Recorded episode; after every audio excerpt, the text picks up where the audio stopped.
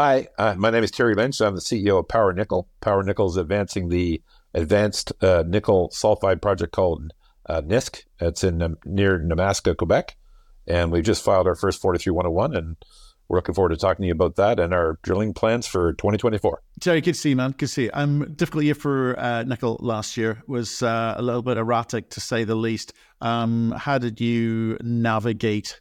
The market last year? As, as, as best we could, Matthew. I mean, you know, we I think we were like flat or up a little, you know, which was you know okay, I guess, relative to our peers.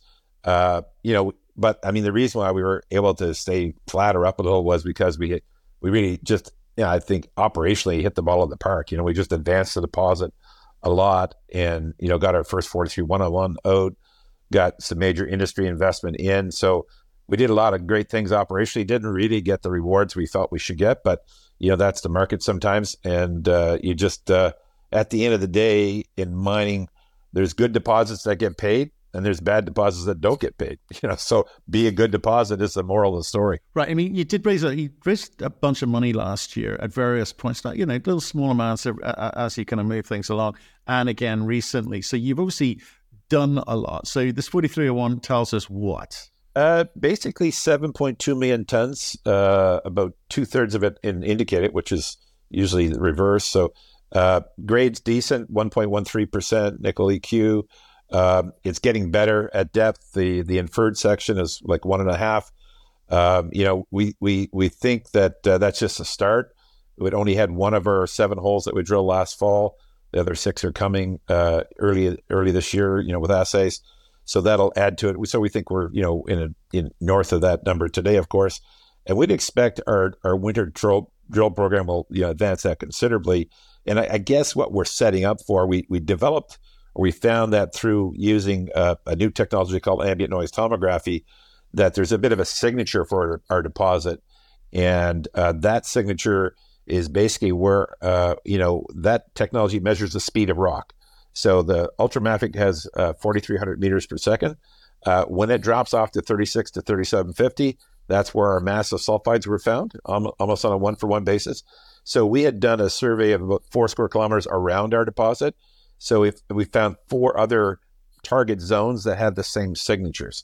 So we're drilling uh, those now. We're actually uh, the drills are turning on the first target uh, and three, uh, just which is about maybe 750 meters, uh, you know, kilometer away from Nisk main.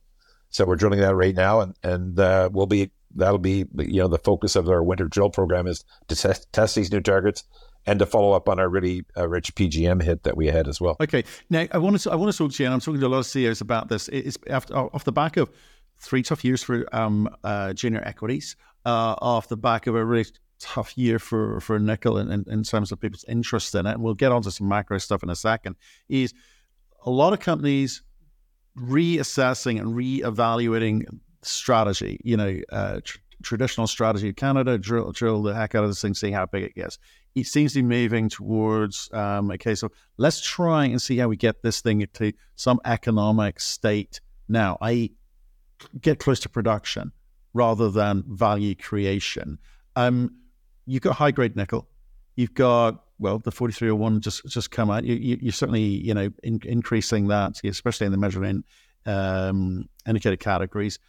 Have you or are you thinking about the strategy for your company because you you've got to go through that growth phase. You've got to work out how to do it. Yeah. So, so what we're it. what we're thinking, you know, we're not. Uh, it's not a, a, situation where we could, you know, you know, go into a short term production state do a couple things. One, uh, focus on NISK. So we're, we're spinning off our copper gold assets. Uh, so it doesn't it isn't a drain yet. It, we can grow because there's value there. Uh, we're we're selling our royalty, so we can turn that cash into less dilution at NISK. Uh, and then we've uh, we're you know we're basically looking to sell a 10% stake to industry. We've made you know folks are aware of that. They're in their our data room now. That'll probably take through H1 to conclude that.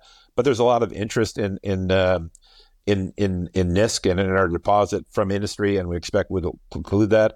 That type of capital would would allow us to really probably run, you know, uh, the next 24 months in terms of exploration, and that would go a you know very long way to fully capturing the uh, exploration upside of Nisk. So, so we've got some strategic plans. We're putting them in place, and that's so, our approach. To explain that, so uh, I'm sure there's a few versions um, on, on, the table here, but um, sell to industry, sell to industry, forward sale, offtake, JV, what? Yeah. So, so, so, so, so we're basically, you know, um, what you got to do when your stock is down and when you're trading at what you believe is a fraction of a true value is to say, well, how do I create value for my uh, shareholders?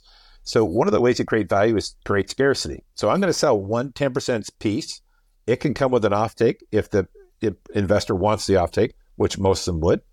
Uh, and so that, and I'm talking to consumers. So whether that be Korean battery companies or Japanese trading companies, uh, those guys are all in the data room. I'm also talking with developers, whether that be the Glencores of the world or you know those types of people. They're there. Uh, you know, so there's a, and then there's like there's a bunch of other guys as well. So there there's a there's a you know significant grouping of industry consumers, investors, or traders that want to get control of nickel, especially class one nickel in North America. So there's only going to be one piece that Power Nickel is selling, and you know we got a lot of bidders. So we're going to run a process. We're getting people in the data room now. The data room's there. Got the 43101. It's got the ambient noise uh, technology research, so people can evaluate come to their own conclusions on how how that enriches our development our exploration program. And so, and of course, we're not looking forward to do it tomorrow. We're thinking this process is going to take through H1. So we're going to start to get results back on, on this drilling, which we expect to be positive. So all of a sudden, people are going to start to see this as we do, that this is going to be 20 million tons or 30 million tons or maybe more.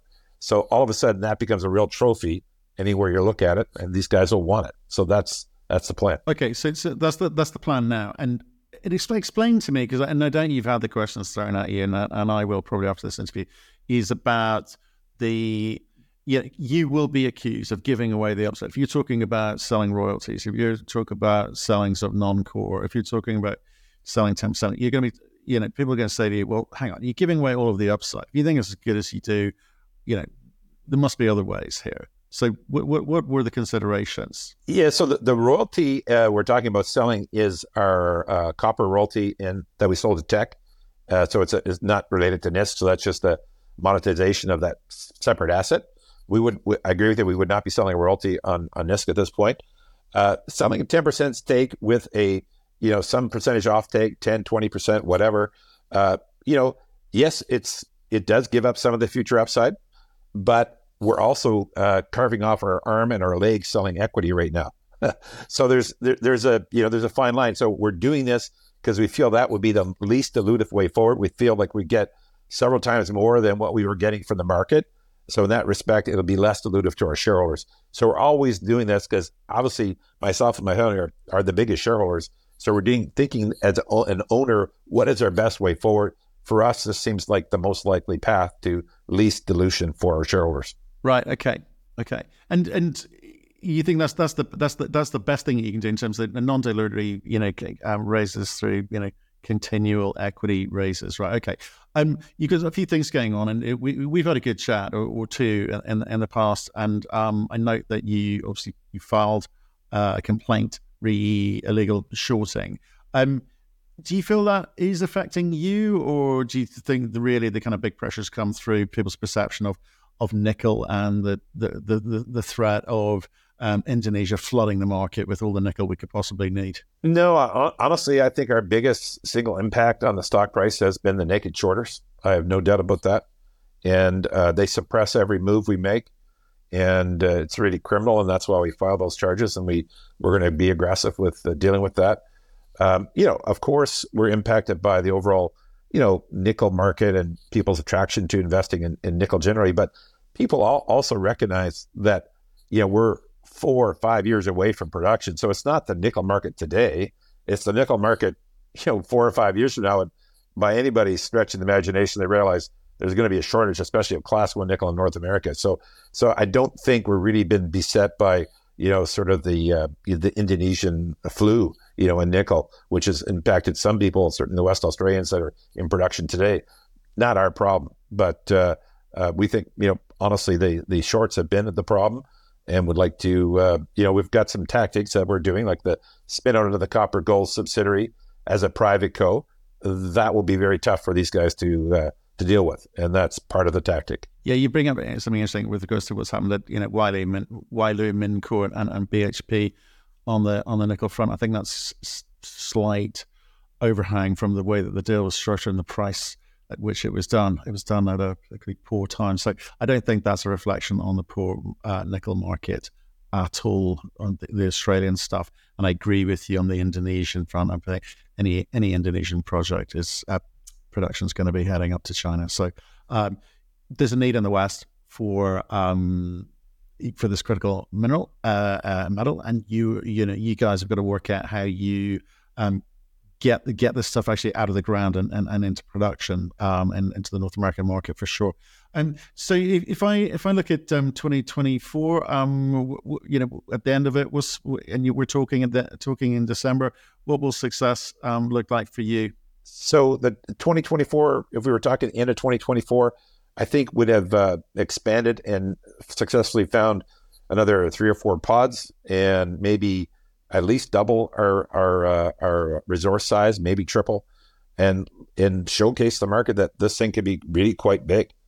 And uh, I think would have produced a feasibility study that shows a very high internal rate of return, like well north of fifty percent, maybe approaching hundred percent.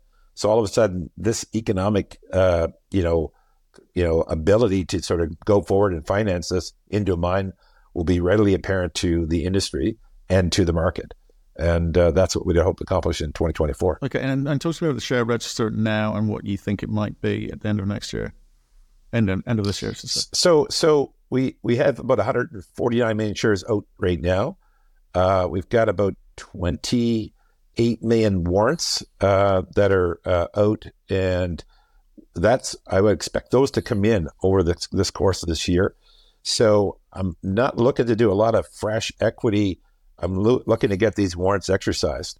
So that's already built in our cap structure. So I think by the end of the year, we probably, you know, that probably happens. And then we're talking about doing this 10%. So you're probably looking at getting to 200 million shares outstanding.